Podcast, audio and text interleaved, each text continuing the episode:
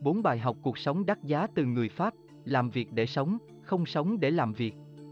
Người Pháp cho rằng, nếu đặt công việc ở trung tâm, hy sinh mọi thứ bao gồm cả gia đình, các mối quan hệ và tận hưởng cuộc sống vì nó, thì chúng ta khó mà có được hạnh phúc.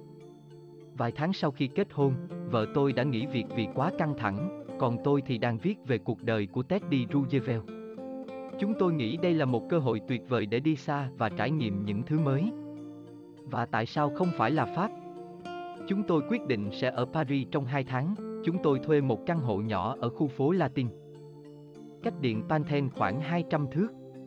Đây cũng là nơi chôn cất Voltaire, Victor Hugo, những người khốn khổ, và Alexandre Dumas, ba chàng lính ngự lâm, cùng nhiều người nổi tiếng khác. Cuộc sống của chúng tôi ở Paris, cuộc sống của chúng tôi rất bình dị.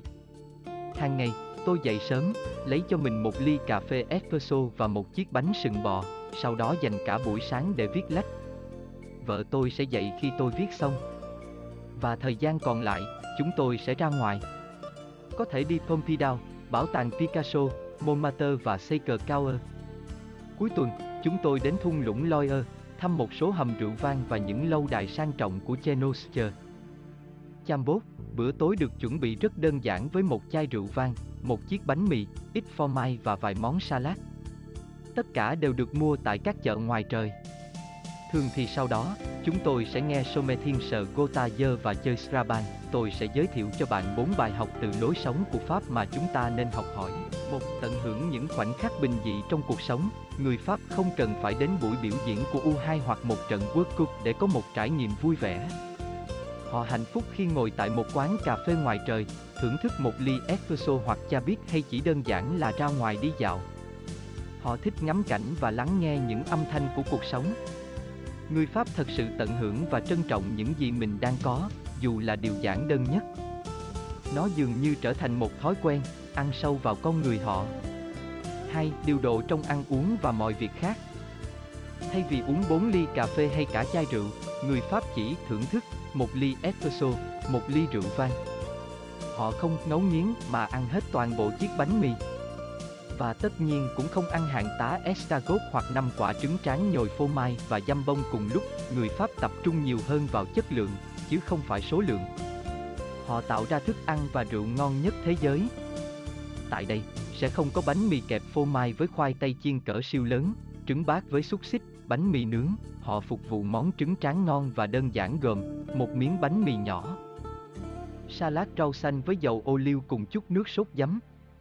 Đối với món tráng miệng, người Pháp không bao giờ chọn một chiếc bánh hạnh nhân cao 2 phút với 50.000 calo hoặc một miếng bánh táo khổng lồ ăn kèm theo kem vani. Thay vào đó, họ chỉ ăn một, hai chiếc bánh hạnh nhân hoặc một cốc mouse sô-cô-la nhỏ, họ biết rõ điều gì mới thật sự tốt để bảo vệ cơ thể cũng như sức khỏe của mình. Tôi không phải là chuyên gia trong lĩnh vực này, nhưng tôi biết sự điều độ rất cần thiết. Bởi mới tối qua, tôi đã ăn no và uống quá nhiều rượu.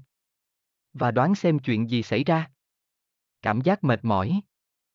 Uể oải khiến một ngày của tôi trở nên vô cùng tồi tệ, thưởng thức đồ ăn, thức uống, thậm chí là tập thể dục và làm việc điều độ, khoa học là cách tốt nhất để bảo vệ sức khỏe và trí óc. 3. Làm việc để sống. Không sống để làm việc, không riêng gì người Pháp mà tất cả chúng ta đều cần có công việc.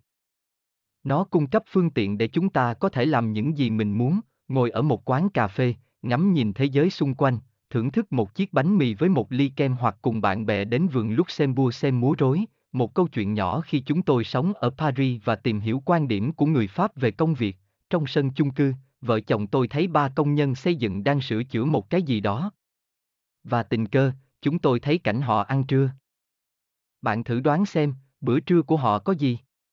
Vài chiếc bánh mì thịt nguội và một bình đựng đầy nước. Không, trong chiếc áo phông và quần yếm công nhân nhem nhuốc, những anh chàng này làm một chiếc bàn tạm bợ và phủ khăn trải bàn trắng lên trên. Điều ngạc nhiên hơn cả là thực đơn, họ có bánh mì baguette, một ít phô mai, thịt hun khói và một chai rượu vang đỏ, tôi và vợ nhìn nhau cười kinh ngạc.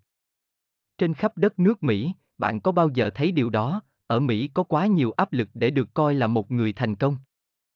Nó chủ yếu được đánh giá thông qua công việc, sự nghiệp của bạn, đầu tư vào quỹ phòng hộ kiếm được hàng triệu USD.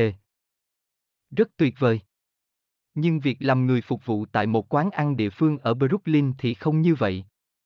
Hay mọi người sẽ trầm trồ kinh ngạc khi bạn là một biên kịch hạng A ở Hollywood?